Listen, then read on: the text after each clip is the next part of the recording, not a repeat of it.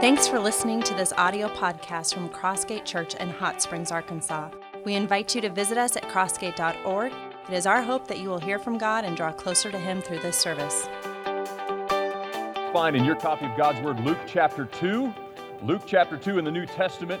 And uh, as you're finding that, let me just remind you that this past Monday night we experienced several big wins as a church at the Hot Springs Christmas Parade. As uh, many of you know, we entered a float into the parade, and not only did we win a trophy for most creative, uh, but we also served, I think, either 30 or 60 gallons of hot chocolate in ministering to many of the, the parade participants in the marshalling area.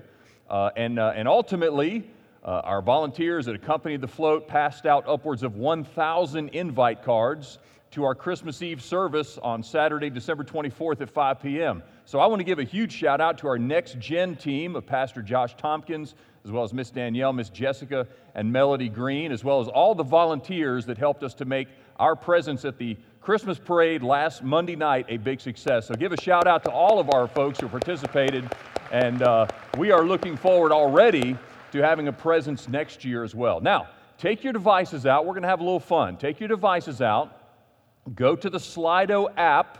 Uh, that you have on there from our question and answer sessions that we've done in the past, or if you don't have the Slido app, go to slido.com, S L I D O.com. I want you to go to the event code 294 5005, and we are going to answer just a few questions on our Crossgate Christmas poll. These are questions that persist every single year in Christmas time, and sometimes people argue over them. But let's just all agree whatever wins the poll questions this morning, that's the truth going forward, okay? So that's going to settle a lot of marital strife in your home. That's going to settle a lot of challenges in your workplace when you get into these uh, uh, conversations about these topics. Okay, so are you there? Because what you're going to do when, when I put the questions up on your screen, you're going to vote for one and we're going to immediately see the results and the percentages across the congregation, okay? So if you're there, say there. All right, here we go. First question is this. All right, first question is this What's the best Christmas treat?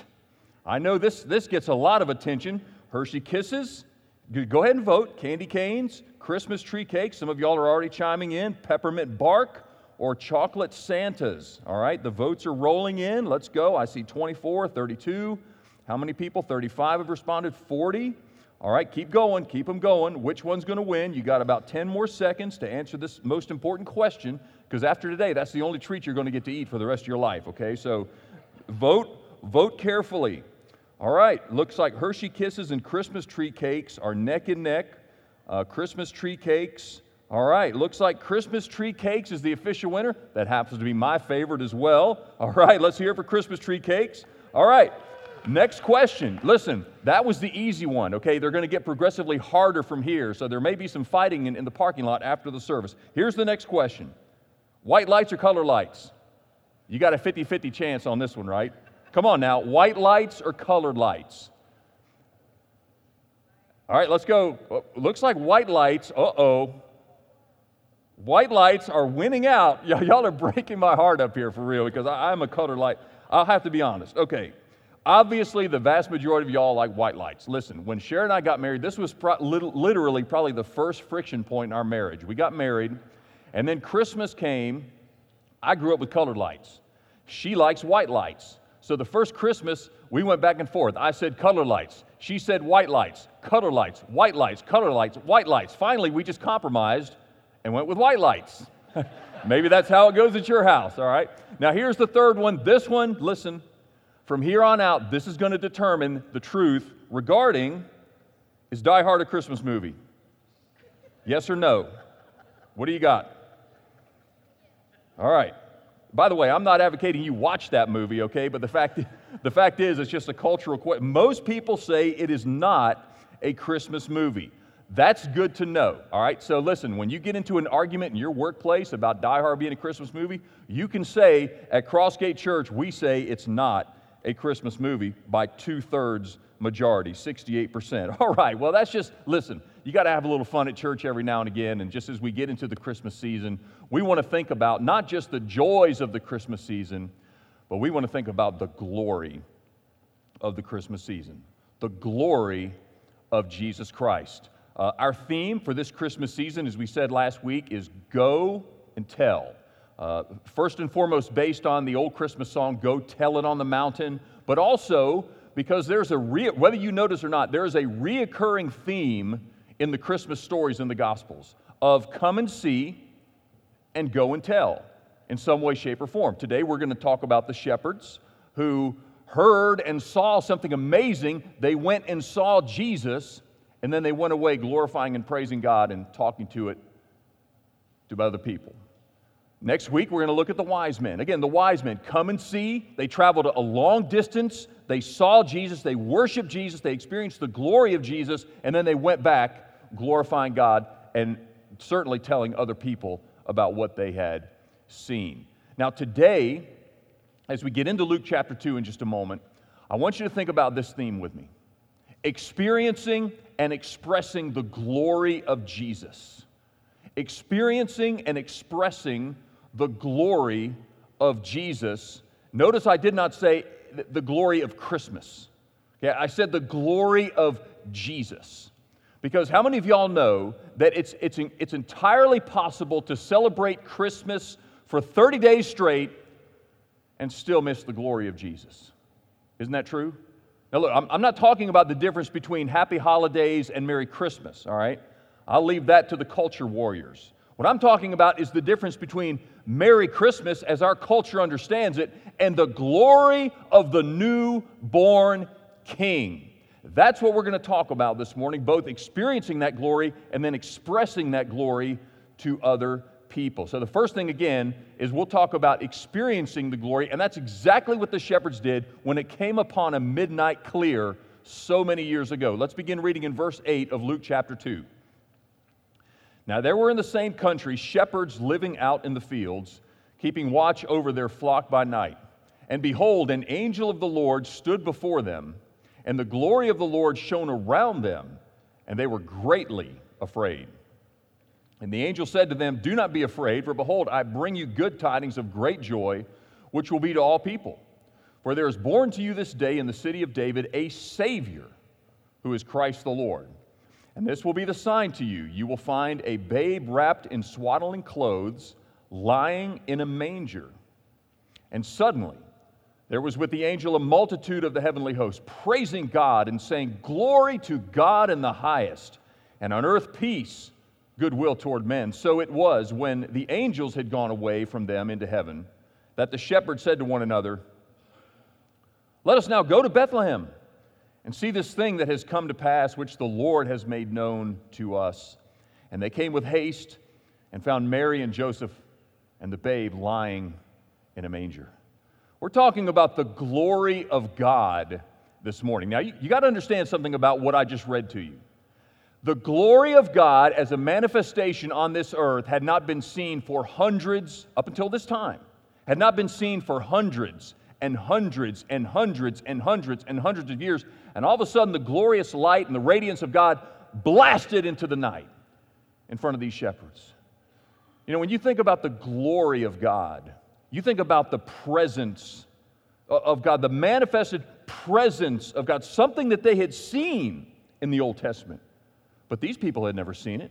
They'd heard about it, but they, they'd never seen it. Sometimes you hear the word Shekinah. You, you hear people say the Shekinah glory of God. It means to dwell. The Shekinah glory, that, that, that, that manifested presence. I want you to think about how powerful this was. Exodus chapter 24.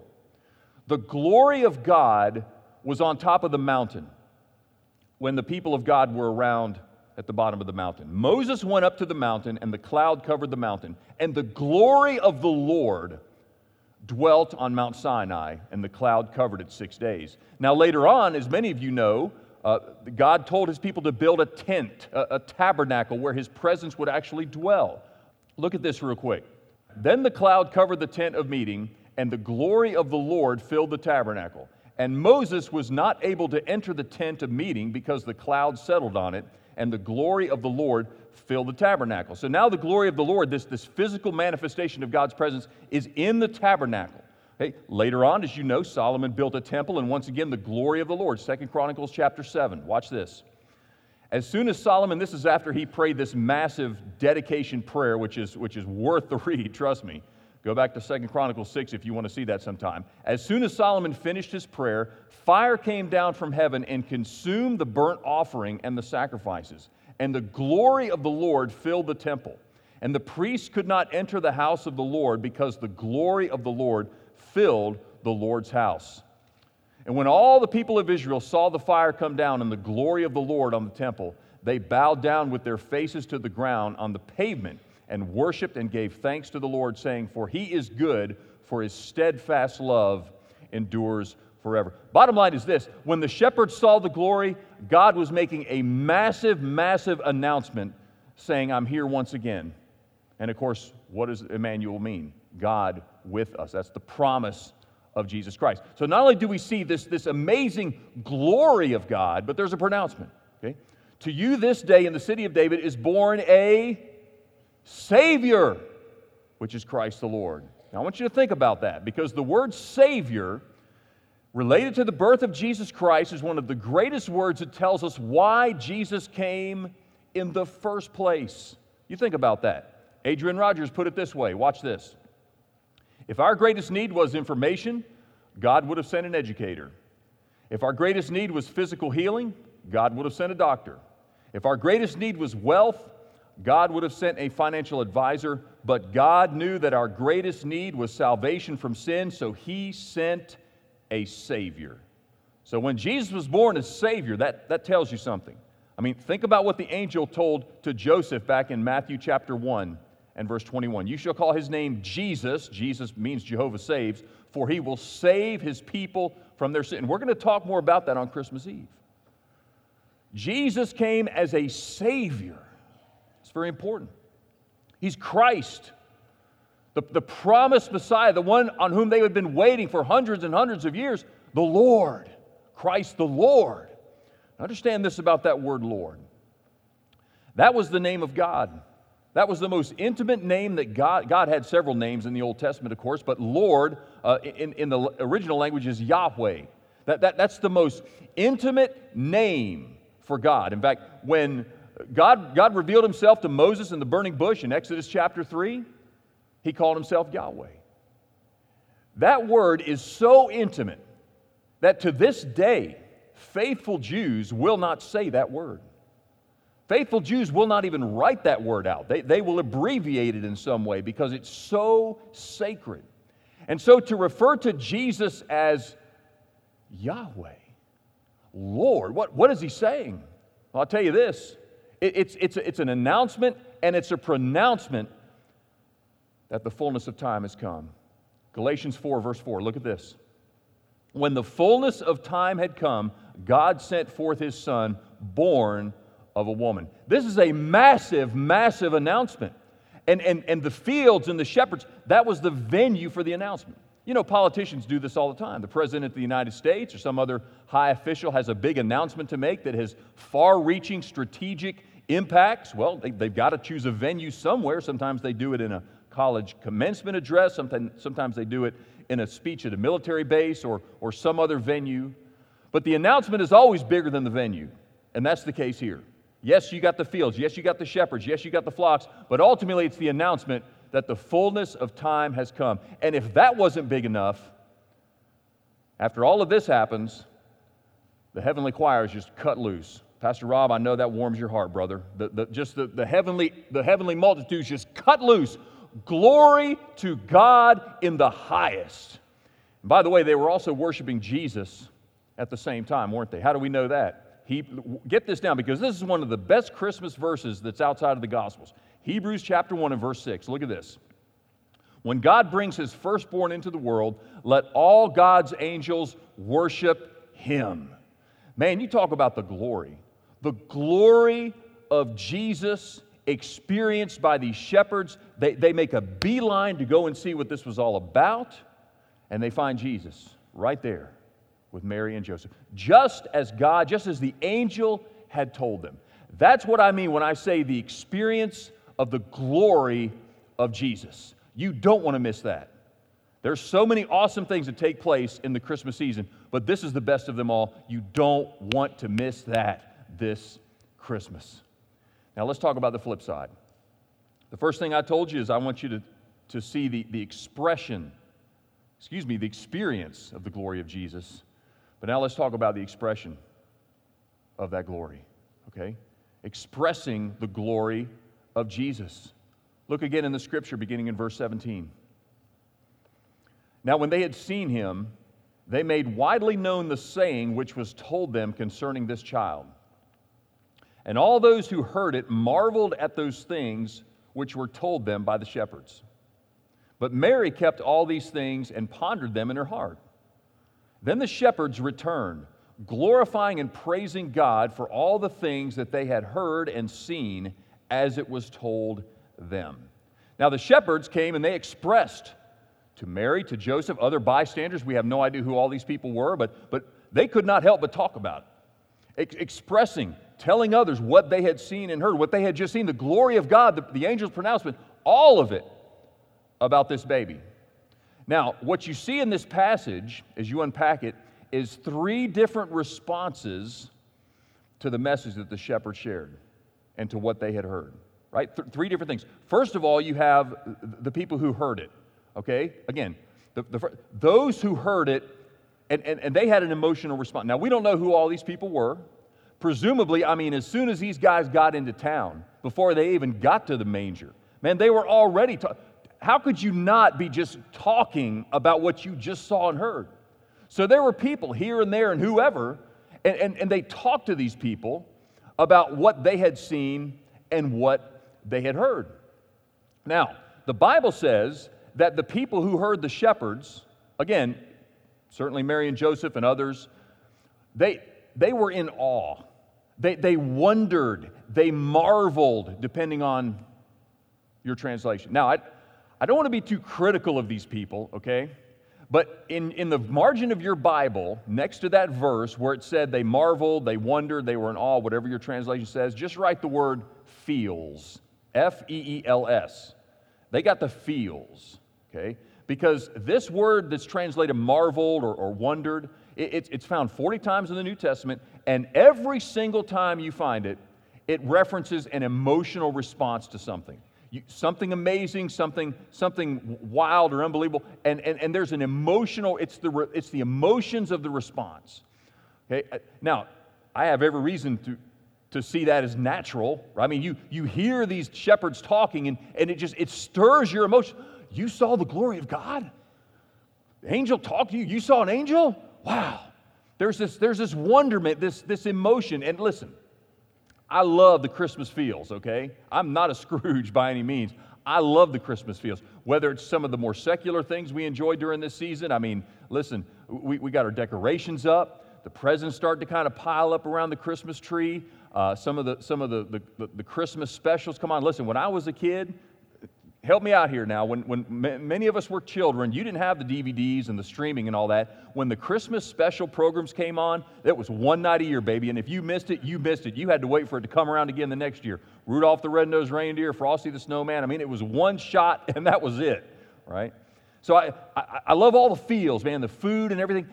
And I love the Jesus feels too right? I mean, some of these wonderful Christmas songs and, and, and, and other things that take place, and we gather together, and, and uh, God willing, the weather holds out. We'll have a little candlelight, silent night, and so forth around the cross out there this, this Christmas Eve. I, I love those feels as well. But the implication here is that these people got the feels, but that's all they got. Right? They, they were in awe, they, they were in wonder, but yes, but they weren't necessarily glorifying God. So that's one response. The feels are great, but hopefully there's more to it than that.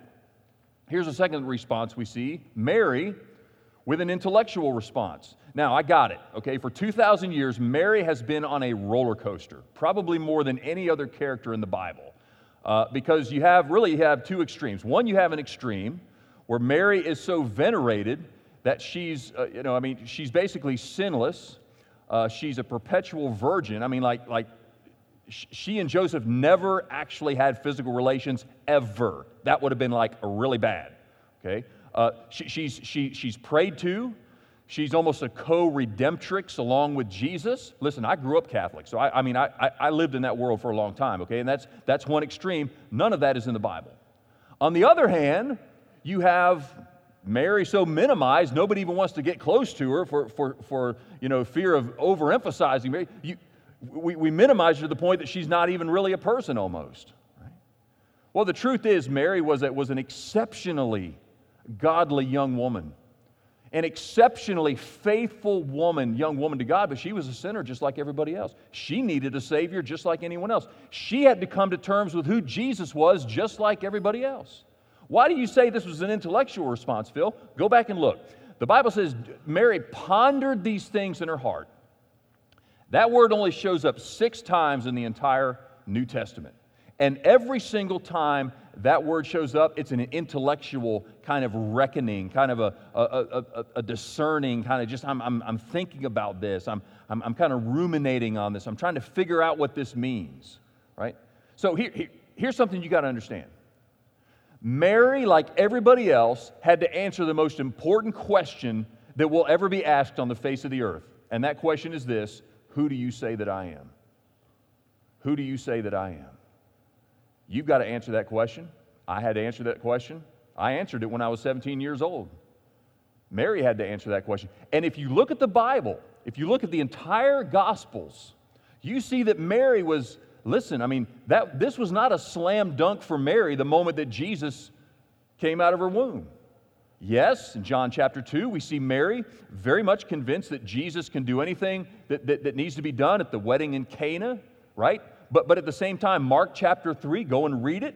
Mark chapter 3, uh, Mary, along with Jesus' other half brothers and sisters, were, were not really sure about Jesus. In fact, they, they were a little embarrassed by Jesus with, with all this, this ministry and all this publicity he was getting, right? So Mary had to figure things out just like everybody else. Hey, listen, I, I, pray that you, if you have not gotten it settled in your heart who Jesus is, I pray that you are doing some discerning this Christmas season. I pray that our, our worship center is filled with people on Christmas Eve that y'all have invited who, who, are, who are trying to figure this out and ponder what we're saying about Jesus. But I can tell you this you can spend a lifetime pondering and thinking about Jesus and still miss the glory of Jesus. Did you know that? Sure, you can. You can still miss the glory of Jesus. But here's the third response, and of course, this is the one we're shooting for. The shepherds had the transformational response. Okay, look, look back in the scripture. First of all, they worshiped God. First of all, they worshiped God. They, they, they, they gave glory to God. They went away from Bethlehem, back to their fields, back to their lives, giving glory and glorifying God. Now, this is why I say this is a transformational response. Their lives were changed by the glory of Jesus. How do we know this? All right, now I'm going to say something for all of you English majors out there and I know we have at least a few English teachers and tutors in our congregation. You're going to be salivating in the, in the next few moments. The rest of y'all are probably going to have a glazed over look, okay? So just, just follow me here. That verb to glorify in Luke's gospel is found eight times. Four of the times it's found as a participle, right? Of course, if you remember good old days, participles, you know, it's just you take a verb and you add ing to it, right? Every one of those times when it's found as a participle, and that's the case here in Luke chapter 2, it specifically references someone who's had an experience, a transformational experience, and goes away glorifying God as a new person. All right, it, it, happened with the shepherds. Here's the other three cases, just so you know that I'm, that I'm not making this up. Okay, Luke chapter 5, look at this. All right, this is the guy who was lowered through the roof. You know, the, the, the paralytic who was lowered through the roof so that Jesus could heal him. This is what it says. And immediately he rose up before them and picked up what he had been lying on and went home, glorifying God. Same exact construct as you see in Luke chapter 2. Okay? Luke chapter 17. Watch this. Luke chapter 17. Okay, remember the story where the 10 lepers got healed by Jesus and only one of them came back and said, Jesus, thank you? This is the story. Then one of the lepers, when he saw that he was healed, turned back, glorifying God with a loud voice, and he fell on his face at Jesus' feet, giving him thanks. That's a transformational response, y'all. That is a life that was changed, not just physically, but spiritually. And then here's the other one Luke chapter 18. Look at this. And immediately, This was a, a blind beggar that was healed. And immediately he recovered his sight and followed him, glorifying God. And all the people, when they saw it, gave praise to God. You talk about a transformational response. If you meet Jesus and your life hasn't been changed, you probably didn't meet Jesus. Okay? You might have had the feels. You might have had an intellectual experience, but you did not meet the Jesus that I know. You did not meet the Jesus of the glory of Christmas. That's a transformational response. But not only did they worship God, they went and told others, right? I mean, these shepherds went, who knows where all they went? Certainly they went back to their fields, but there's other places where they would go, and they were telling other people about Jesus. They, they went and told others. That's the go and tell theme. That's why we have this theme. They went and told others. Now, let me do this for the remainder of our message. Okay, the remainder of our time is I want to tell you about how we as a church can get engaged this Christmas season. If we've truly experienced the glory of Jesus, here's some ways that you can go and express the glory of Jesus. To go, tell. All right, here's the first thing do everything within your physical power in the next two weeks to invite your friends, your family, your neighbors, your coworkers, everybody to our Christmas Eve service, December 24th, 5 p.m., right here in the worship center. This is, you've heard me say this before, this is still the best day of the year, even better than Easter, the best day of the year to have lost and unchurched people come to church with you. Because there's still this cultural kind of, well, it's Christmas, I guess we ought to go to church. I mean, heck, I don't even know what they do in churches anymore, but I, I guess I need to go, right? I mean, when you as a, as a person who knows someone else invites them to Christmas Eve. That's why we've got these, these invite cards. They're in the rack out there right by the, the main entrance of the church. We've got others in next steps. We have no shortage of invite cards. I'm telling you, we passed out upwards of a thousand of these things to all the people who were at the parade on Monday night. But you can have an impact in somebody's life by inviting them to Christmas Eve. I, I promise you, the service will be fantastic and they will hear the gospel in a very clear, plain and relevant way of who Jesus Christ really is, as the Savior of the world. So don't hesitate.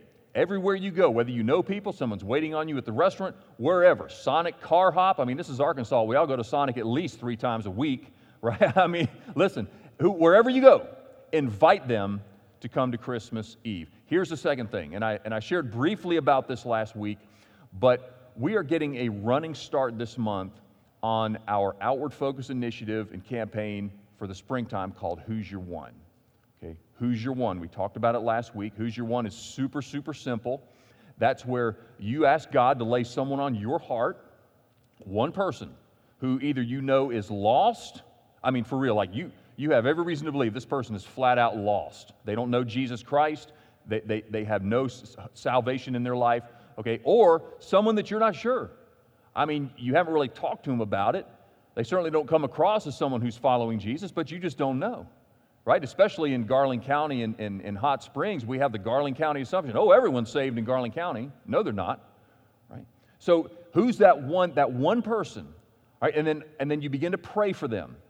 And then at some point in time between January 1st and Easter Sunday, which is April 9th, you invite them to church we're going to have a series of messages leading up to Easter called Meeting Jesus at the Crossroads of Life with an evangelistic emphasis. Perfect opportunity to invite those people to church. But who is that one person?